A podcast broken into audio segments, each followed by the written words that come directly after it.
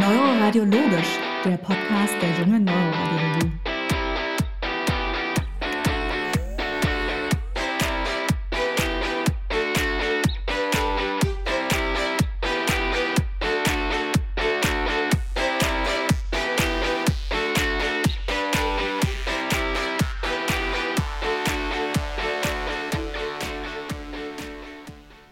Herzlich willkommen zu einer neuen Folge Neuroradiologisch, dem Podcast der jungen Neuroradiologie.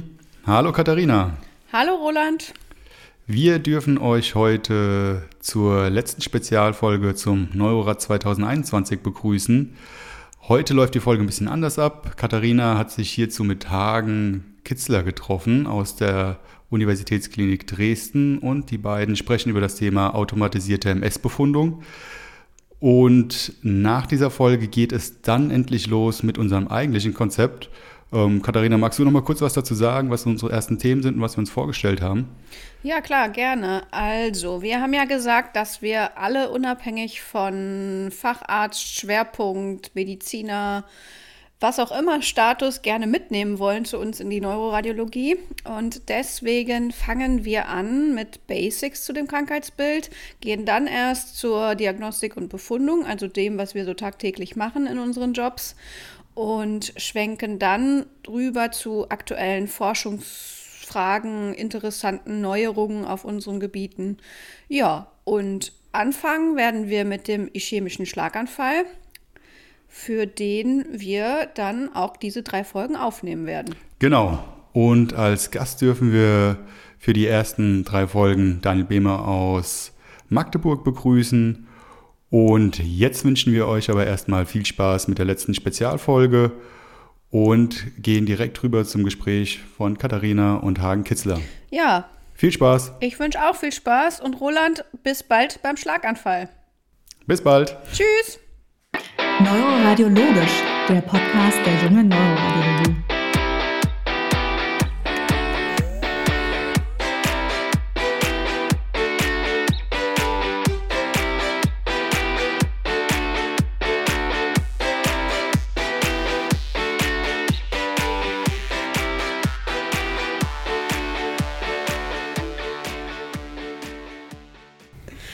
Hallo und herzlich willkommen zu Neuroradiologisch, dem Podcast der jungen Neuroradiologie. Ich, Katharina, bin heute alleine ohne den Roland, aber habe einen sehr spannenden Gast an meiner Seite, nämlich den Dr. Hagen Kitzler aus Dresden. Hallo Hagen. Hallo Katharina und vielen Dank, dass ich hier sein darf. Ja, ich freue mich, dass du hier bist. Ich darf dich kurz vorstellen. Du arbeitest in der Neuroradiologie am Uniklinikum in Dresden und bist dort Bereichsleiter der MRT-Forschung. Richtig. Der Grund, warum wir dich eingeladen haben, war dein spannender Vortrag am Freitagmorgen in der Novartis-Session mit dem Titel Therapiemonitoring der MS, Translation computerassistierter volumetrischer Analysen in den diagnostischen Alltag. Mhm das war schon mal ein Grund, warum ich äh, zum DGNR dort in die Session gegangen bin, weil mich das sehr interessiert hat.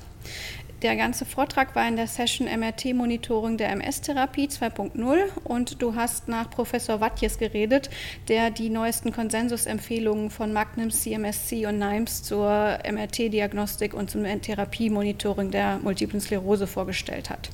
Ein wichtiger Aspekt in Professor Wattjes Vortrag war die Standardisierung der Bildgebung und das ist auch was, was für dich und dein Analysetool sehr wichtig ist. Willst du unseren Zuhörerinnen und Zuhörern vielleicht kurz erzählen, worum es ging, wenn die vielleicht nicht live dabei waren? Das mache ich sehr gerne. Ähm, zum einen ganz wichtig, hast du schon erwähnt, die, die, die Konsensuskriterien, die Professor Mike Wattiers vorgestellt hat, sind sehr wichtig und haben als erstes ähm, Paper dieser Art auch einen Hinweis äh, auf eine Standardisierung und äh, ähm, der Datenakquisition unserer Bilddaten bei Multipler Sklerose gehabt. Aus dem Grund sind wir auch in guten Kontakt und äh, ähm, haben auch diese Vorträge letzten Endes so konzipiert, um unsere Vorstellung von zukünftiger Multiple Sklerose-Diagnostik in der Neuroradiologie Technologie auch zu skizzieren. Und ähm, ich hatte die Aufgabe, letzten Endes das, was wir in den letzten Jahren versucht haben, an standardisierter MRT für unsere MS-Patienten, als auch die computerassistierte Diagnostik mit einem neuen Tool, was in Zusammenarbeit mit der Firma Siemens entstanden ist, zu demonstrieren.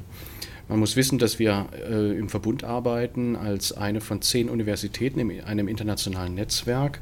Äh, dieses Netzwerk heißt MS PAS und ist letztlich ein, ein Netzwerk, was versucht, neue Technologien äh, für die Diagnostik der Multiplen Sklerose und insbesondere dem, äh, dem Monitoring von MS-Patienten oder Therapie zu, äh, einzufügen. Und ähm, dieses Werkzeug, von dem wir sprechen, heißt ähm, äh, MS PAS Image Evaluation oder kurz MSPI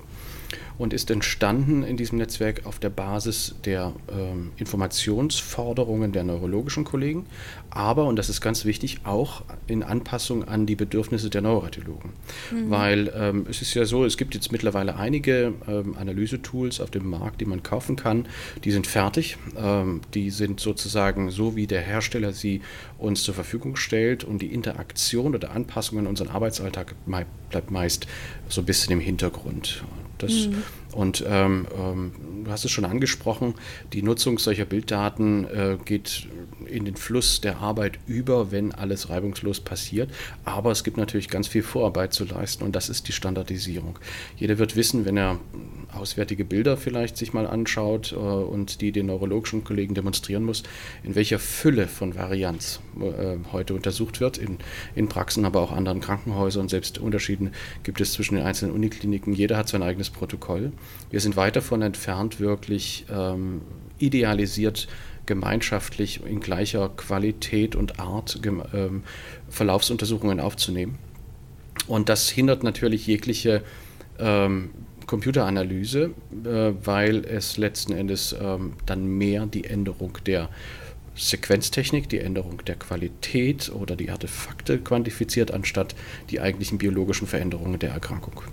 Hm, das ist ja schon, wenn man es selber befundet, teilweise schwierig, äh, sich zu überlegen, ist das jetzt wirklich eine neue Läsion genau. oder ist das jetzt nur, weil ich eine andere Sequenz, andere Technik, anderes Gerät, andere Feldstärke genutzt habe. Mhm. Das kann ich mir schon gut mhm. vorstellen, dass das auch für das Computersystem dann schwierig ist. Absolut. Na, man darf ja nicht, äh, in aller Munde ist hier Artificial Intelligence. Wir sind immer sehr vorsichtig mit dieser, mit dieser äh, Definition, weil sie so ein bisschen suggeriert, dass äh, ähm, intelligente Systeme einfach nur angeschubst werden müssen und dann machen sie irgendwann unsere Arbeit. Das ist ja nicht so, sondern mhm. wir reden eigentlich von Lernsystemen.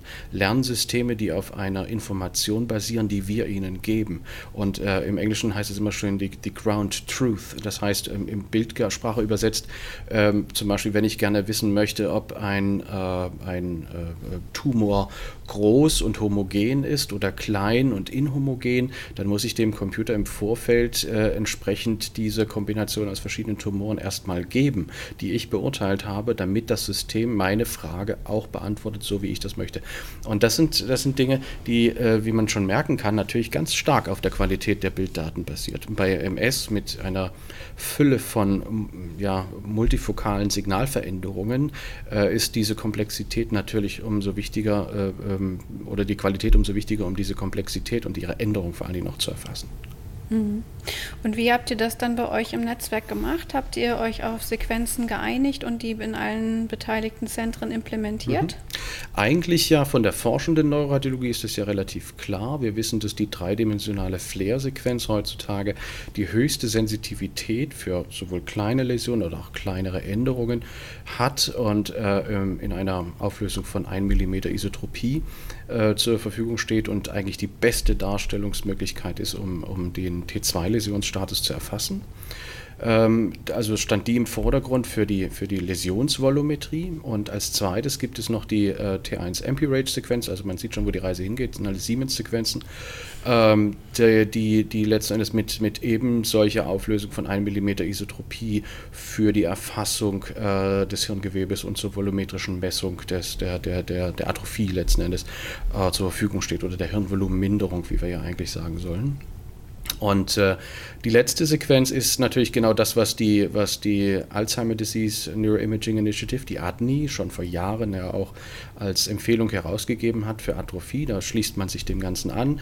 Das Netzwerk hat tatsächlich auch äh, so ein bisschen abgeguckt und, und auch die, die Kollegen von der, äh, von der ADNI eingeladen und, und geschaut, wie wir dort letzten Endes mit einer gemischt inflammatorisch-neurodegenerativen Erkrankung umgehen und was die, was die Kollegen der ADNI gemacht haben. Damals äh, eine Universität in, in, in Kalifornien und, und eine Universität an der Ostküste der USA, die dort federführend waren. Und ähm, äh, letztendlich sind es diese beiden Sequenzen und ähm, wir haben schon erwähnt, dass natürlich auch Unterschiede zwischen den Scannern oder Herstellern auch eine Rolle spielen.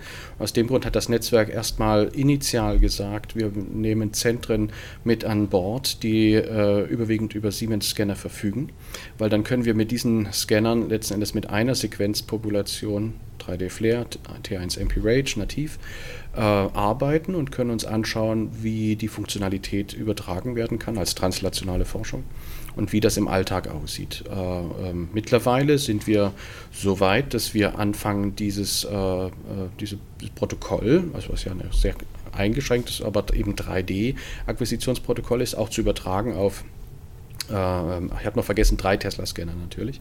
Aber mhm. wir übertragen es jetzt mittlerweile auch rückwirkend auf 1,5 Tesla-Scanner und auf äh, als nächstes äh, Protokolle der Firma Philips. Mhm. sodass das Netzwerk sich nach und nach ausbreitet. Das ist also, das war nur eine, eine technische Voraussetzung, dass dort äh, Siemens-Zentren letzten Endes benutzt wurden, weil auch letztlich die Firma Siemens auch mit an Bord war und äh, uns den Vorschlag der der, der Software gemacht hat. Und jetzt kommt das Besondere. Als wir dann die Standardisierung sozusagen umgesetzt haben, hat sich schon für uns natürlich im, im, äh, allein mit für unsere äh, Auswertung ähm, die Welt total geändert. Und ich will ein, ein Beispiel nennen. Und mir ist das sehr stark aufgefallen, wie sich die Welt der CT verändert hat. Dass man dort ja dreidimensionale Scans schon von Jahr und Tag hat. Seit wir Spiralen aufnehmen, äh, arbeiten wir dort mit 3D-Rekonstruktionstools, explorieren unsere Datensätze von Hacke bis Nacke und äh, haben dort eigentlich eine ganz andere Technik mittlerweile der, der, der ähm, Beurteilung entwickelt oder der Exploration entwickelt, als das mit Einzelschichten gewesen ist vor, vor Jahren. Mhm. Und das Ganze, glaube ich, entwickelt sich jetzt genauso auch in die, in die MR-Technik, wo wir, wo wir ebenso explorativ jetzt plötzlich 3D-Datensätze bearbeiten können. Und was ganz wichtig wird, sind, sind auch die Möglichkeiten ja auch zu registrieren. Äh, mittlerweile, wir arbeiten mit einem Tool der Firma Agva, äh, dem Impax, äh, mit, mittlerweile Delalus, ähm, und können dort völlig problemlos auch zwei 3D-Akquisitionen des Gehirns im Verlauf auch miteinander registrieren und, und die, die, die Präzision, die wir dann entwickeln wird, wird immer besser. Aber mhm. das Ziel war natürlich die, die Toolentwicklung von MS Pi. Ja, das mhm. kam danach. Jetzt hast du schon gesagt, MS Pi. Was genau. kann denn MS Pi? Genau, die Frage ist, muss man sich natürlich stellen. Und die Frage haben, haben wir natürlich erstmal mit dem Ziel gestellt, was soll MS Pi eigentlich tun? Und es soll etwas hinzufügen, was wir als Neuroradiologen letztlich nur partiell, nicht numerisch und nicht quantitativ und häufig auch fehlerbehaftet dem neurologischen Kollegen zur Verfügung gestellt haben. MSPI soll die subklinische Erkrankungsaktivität der multiplen Sklerose monitorieren, also erfassen und dokumentieren. Das bedeutet, ähm, der T2-Läsionsstatus und die Frage, ob es neue T2-Läsionen oder wachsende, größenprogrediente T2-Läsionen gibt, soll dieses System erfassen. Als Hinweis auf eine subklinische inflammatorische Erkrankungsaktivität. Das ist Teil 1. Ähm, da wird jeder sagen, okay, das ist ja eigentlich die normale Aufgabe des Neuroradiologen, das kann ich auch, ich sehe das, na klar sehe ich das. Beim Großteil der Patienten kriege ich das auch hin.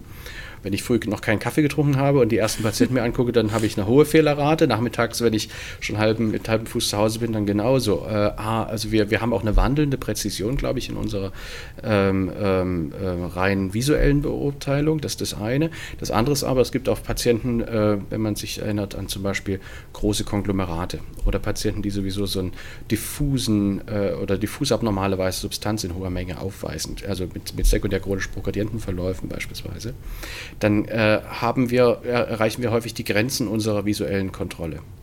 Und äh, ähm, das kann, da kann uns eine, eine Computerassistenz und ein, eine, eine Technik natürlich helfen, diese Präzision aufrechtzuerhalten und äh, insbesondere bei Fällen, wo wir versagen oder sagen wir, wir haben Patienten mit vielleicht 15 neuen Läsionen. Ich zähle 1, 2, 3, 4, 5 und sage dann sehr große Erkrankungsprogression, aber mhm. habe jetzt keine numerische Dokumentation mehr des Ganzen. Das kann das System und kann uns also diese, diese zahlenmäßige Änderung von Läsionen und auch der, des Läsionsvolumens äh, letzten Endes ähm, erfassen. Das ist der erste Teil. Der zweite Teil ist eine Erfassung der Hirnvolumenminderung. Ah. Da wissen wir ja, sind wir eigentlich extrem schlecht, was unser Auge betrifft. Es gibt so eine, so eine Faustregel, oder das, das haben äh, äh Ingenieurswissenschaftler herausgefunden, dass wir in der Lage sind, äh, die Änderung des Hirnvolumens in zwei Untersuchungen zu erfassen, wenn sie mindestens mehr als ein Prozent pro Jahr betrifft mhm. oder ein, ein Prozent Änderung betrifft. Äh, ja, äh, jetzt mit der Kontrolle, äh, was das System kann, kann ich sagen, dass das ist sehr, sehr hoffnungsvoll.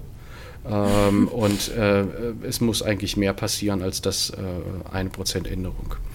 Und äh, da geht man zurück auf äh, ähm, Analysen, die aus, dem, aus, der, aus der Bildgebungswissenschaft kommen, die dort festgestellt haben, dass wir ähm, im normalen Verlauf unseres Lebens eigentlich durchschnittlich alle pro Jahr weniger als 0,5 Prozent Hirngewebe verlieren. Das ist eine normale äh, Situation. Wir kennen das, dass äh, Patienten, die ge auch gesund gealtert sind, dass deren Gehirn letzten Endes ein Volumen aufweist, was äh, geringer ist. Also wir haben erweiterte Sulci und wir haben erweiterte Ventrikel, äh, aber die Patienten sind trotzdem gesund und auch, auch neurokognitiv mhm. gesund, also keine, keine Erkrankung im Hintergrund. Bei Patienten mit äh, multipler Sklerose ist das eine andere Situation. Die, die permanenten immunologischen Attacken und Inflammationen führen zu einer sekundären Neurodegeneration, die auch zunimmt im Verlauf mhm. ihrer Erkrankung und äh, haben eine verstärkte, eine akzelerierte Hirnvolumenminderung. Ähm, diese ist tatsächlich noch etwas kontrovers diskutiert, wird aber heiß diskutiert als ein wichtiger Kandidat für die Langzeitwirksamkeit von immunmodulatorischen Therapien. Und ähm, man kann natürlich die Dinge nur erkennen und studieren, wenn man sie auch wirklich erfasst und in Zahlen mhm. erfasst. Und das bedeutet, dass wir äh, gesagt haben im Netzwerk, wir wollen gerne die Änderung des Hirnvolumens über die Zeit bei unseren Patienten erfassen. Dann gibt es einen wichtigen Punkt. Ähm, wir haben große Köpfe, kleine Köpfe, große und kleine Gehirne. Ähm, man muss das normieren. Man muss also einen Marker finden, der letztlich uns erlaubt, diese Änderung, dieses Delta auch zu vergleichen zwischen den einzelnen Patienten. Und das haben wir mhm. gefunden in einem Wert, der nennt sich Brain Parenchymal Fraction. Äh, mhm. Ist alles publiziert. Äh, BPF, der BPF ist bei vielen bekannt, die auch jetzt Forschung machen, als ein Wert, der diese Atrophie gut erfasst. Und ähm, das Besondere daran ist, äh, die, das Volumen des Gehirns wird äh, normiert auf das Innere der Gehirnkapsel.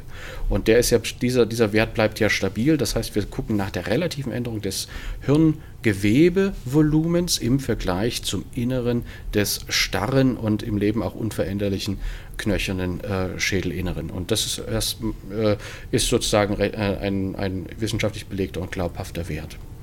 Und den erfassen wir und äh, ähm, ähm, um das gut einteilen zu können, braucht man natürlich dann äh, ähm, auch eine, eine Gruppe gesunder, die im Hintergrund stehen und, und uns Vergleichswerte liefern.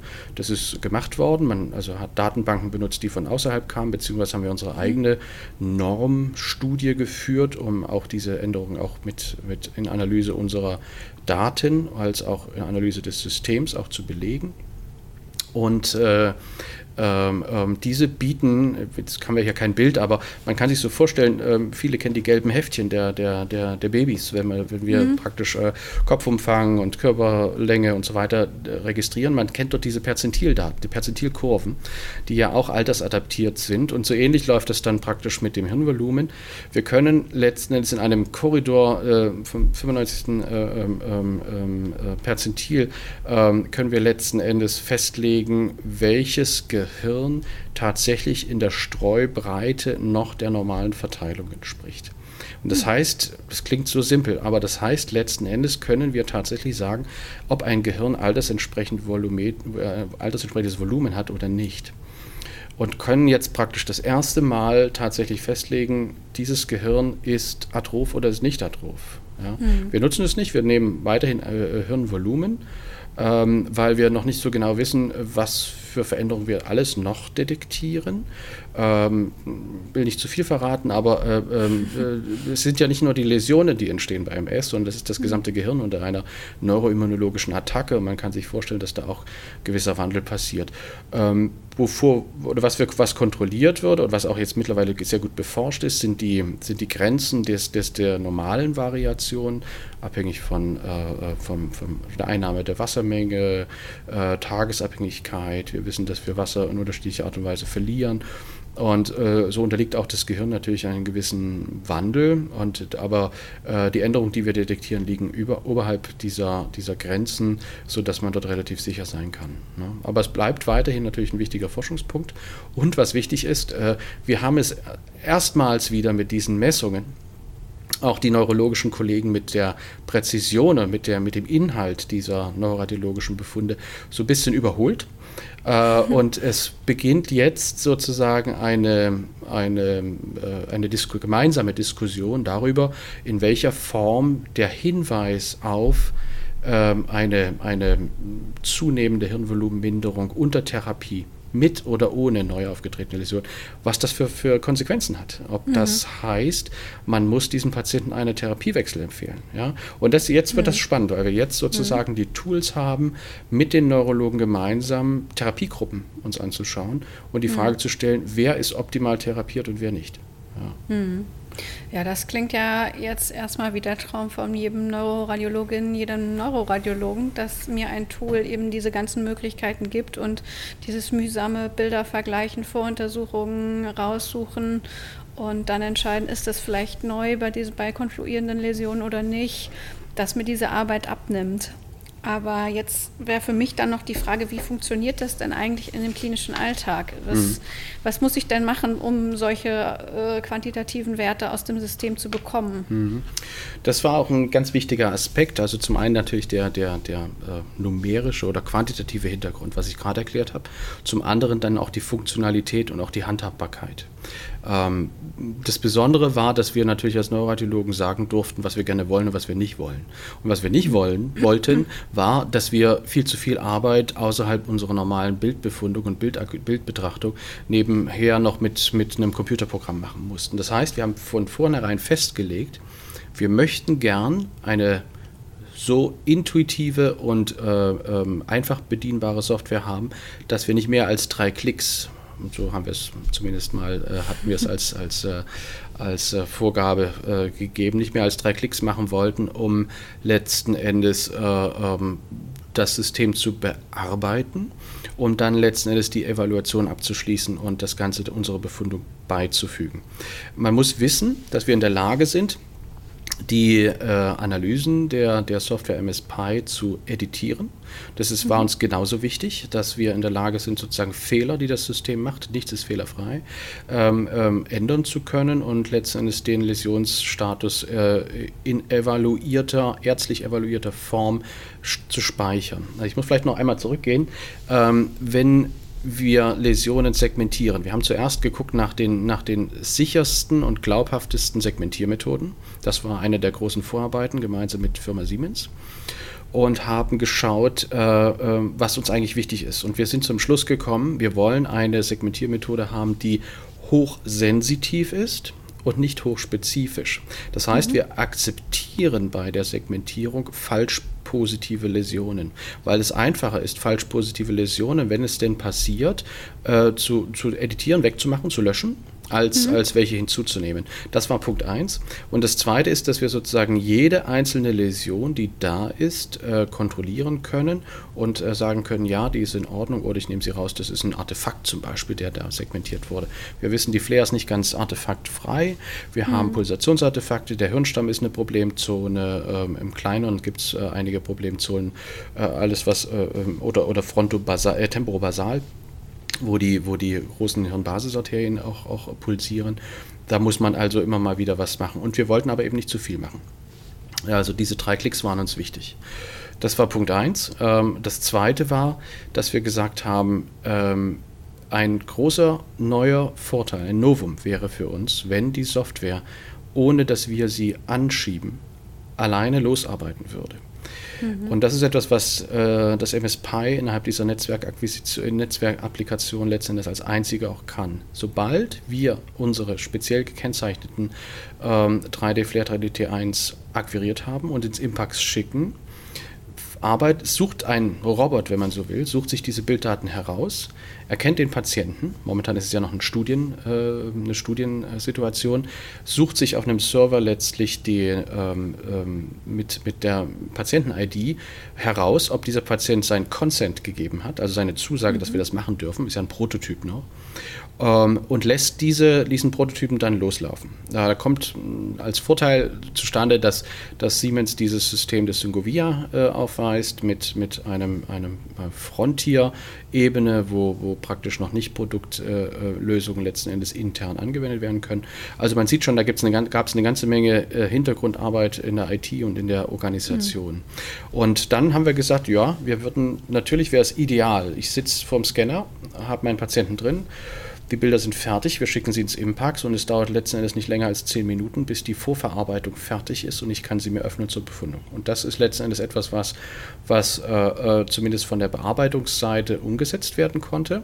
Das heißt, die mhm. Vorsegmentierung, die mir zur Evaluierung zur Verfügung steht, sowohl was das Hirnvolumen als auch die Läsionsveränderung betrifft, steht nach zehn Minuten zur Verfügung. Äh, man macht nicht immer den, den, die Rechnung mit dem Wirt. Äh, ähm, was uns jetzt momentan noch beschäftigt, ist die Performance äh, der, der, die Gesamtperformance innerhalb von IT-Systemen.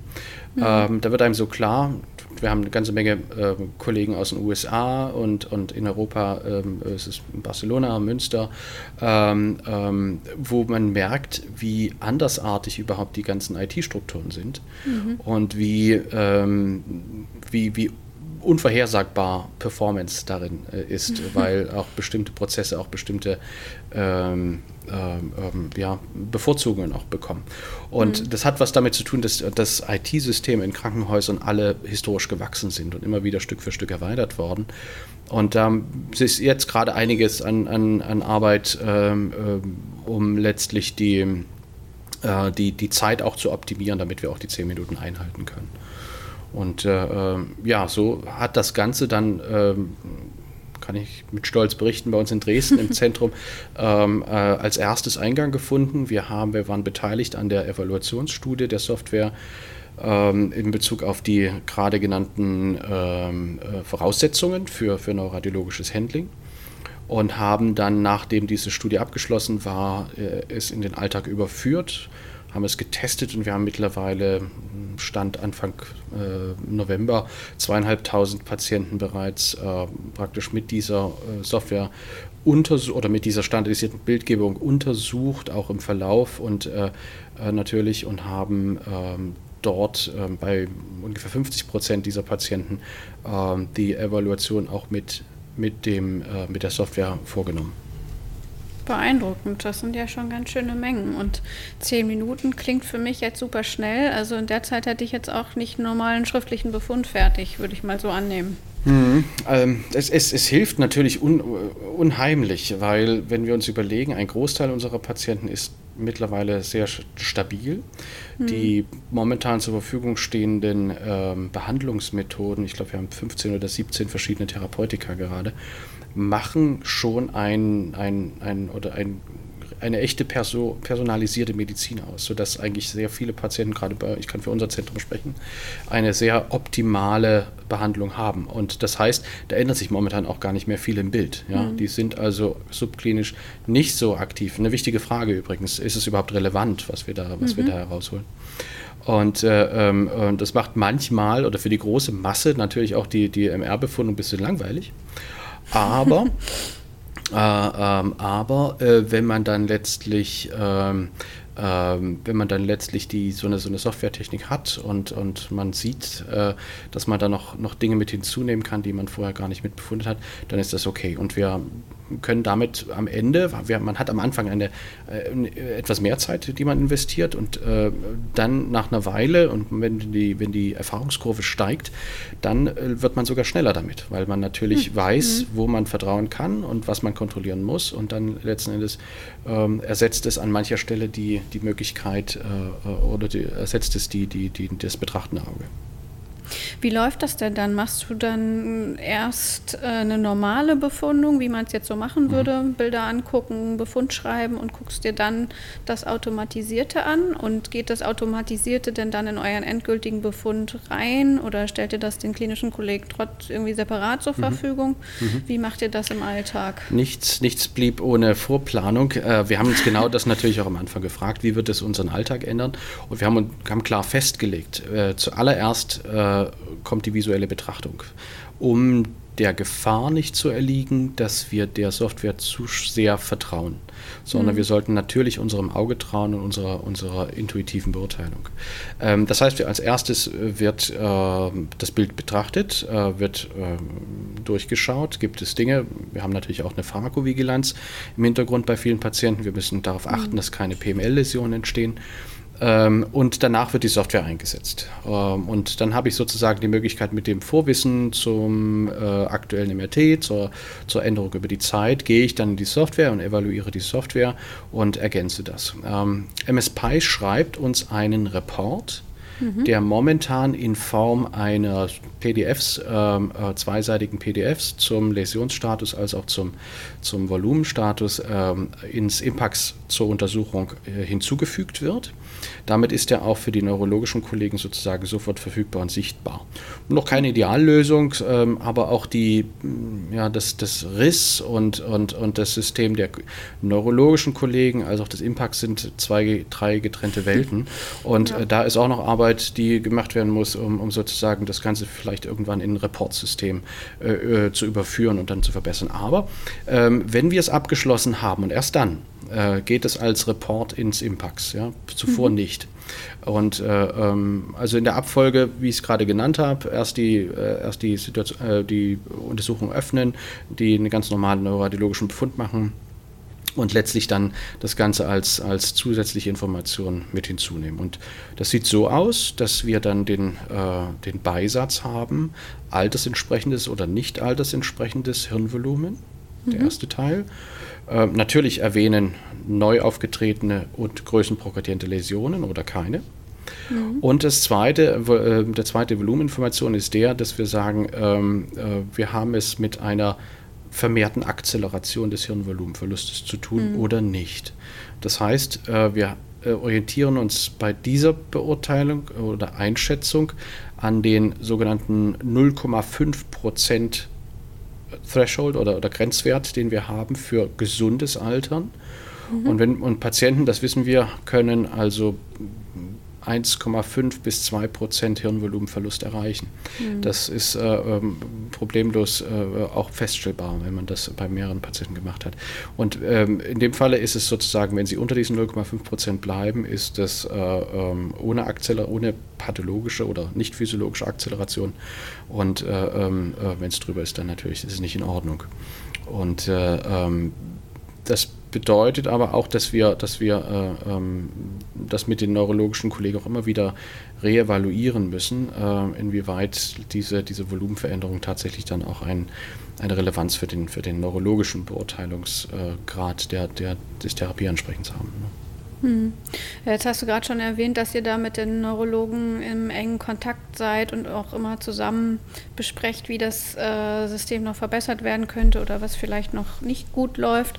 Was sagen die denn generell dazu? Finden die das gut, dass sie sowas Quantitatives noch an die Hand bekommen? Absolut, oder sagen ja. die, wir brauchen das vielleicht gar nicht? Nee, nee, überhaupt nicht. Also eigentlich waren sie ja die Treiber des Ganzen und haben, gut, wir machen, Bildgebungsforschung machen wir schon länger miteinander, dass das sozusagen jetzt ein, ein Weg als translationale Forschung in den Alltag gefunden hat, ist eigentlich perfekt.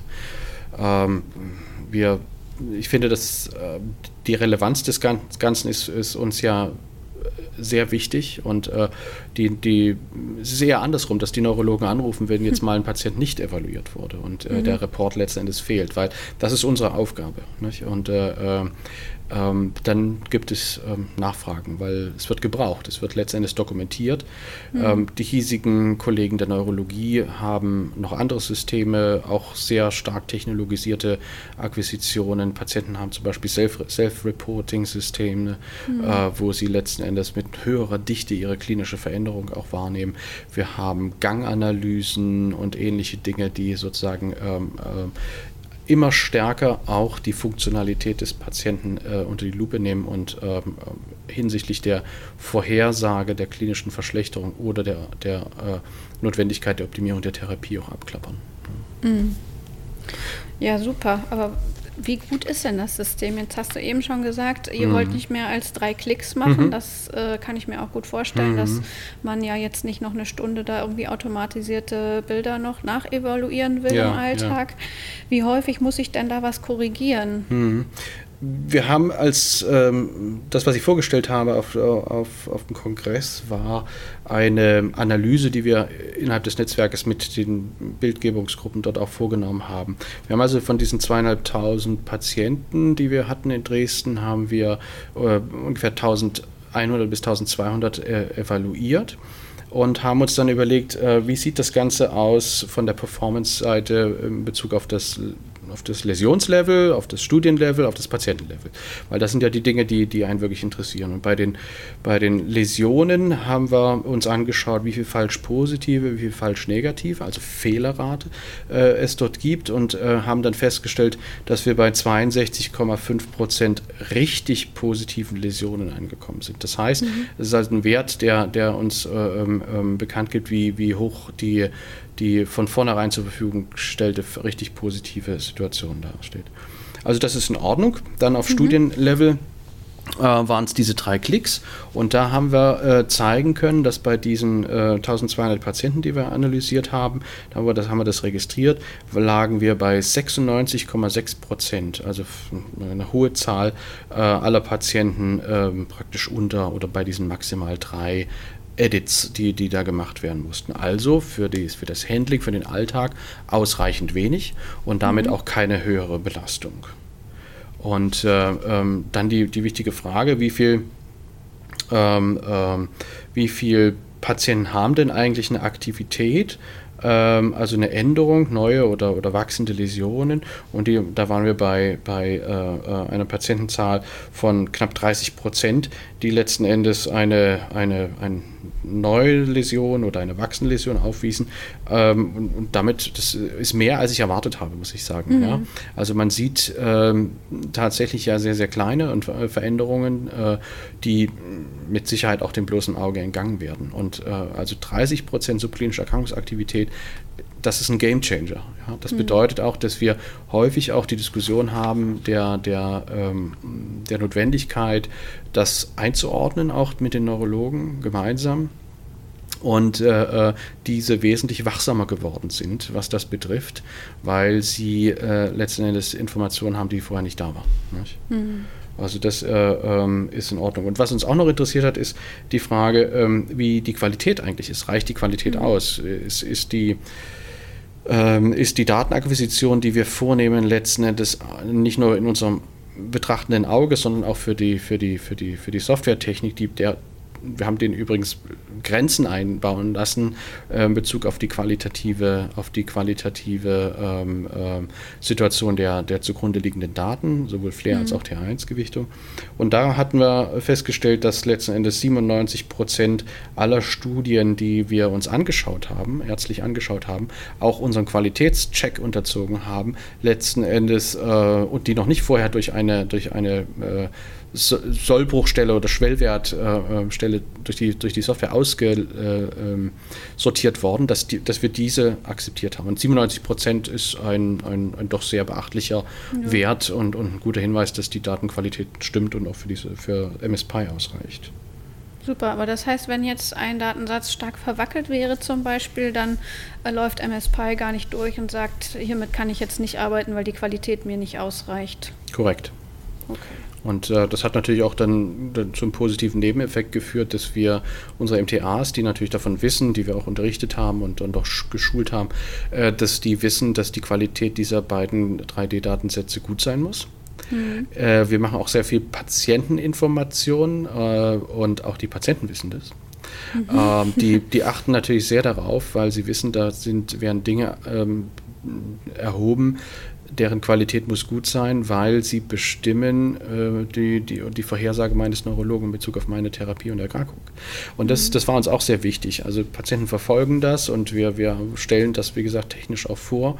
Und äh, ähm, es ist deren Gehirn. Sie, sie, sie, müssen das wissen und sie sollen mündige Patienten sein, die auch mal nachfragen.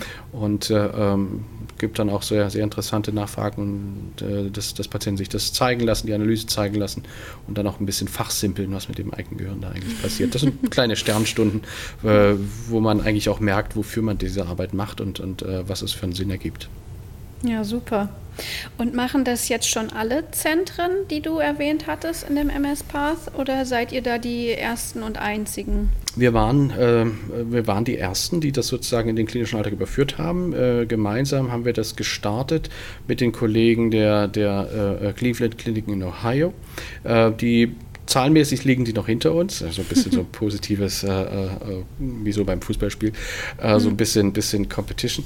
Ähm, wir sind dabei jetzt, das in, in anderen Zentren wie Barcelona, New York State, äh, die noch mit Teil des Ganzen sind, äh, auszurollen äh, beginnen gerade eine, eine gute Kommunikation intern, sodass wir, äh, damit wir das Rad alle nicht nochmal neu erfinden müssen, letztendlich die, die, die Hürden und Klippen, die wir schon gemeistert haben in Dresden, dann auch weitergeben an die anderen.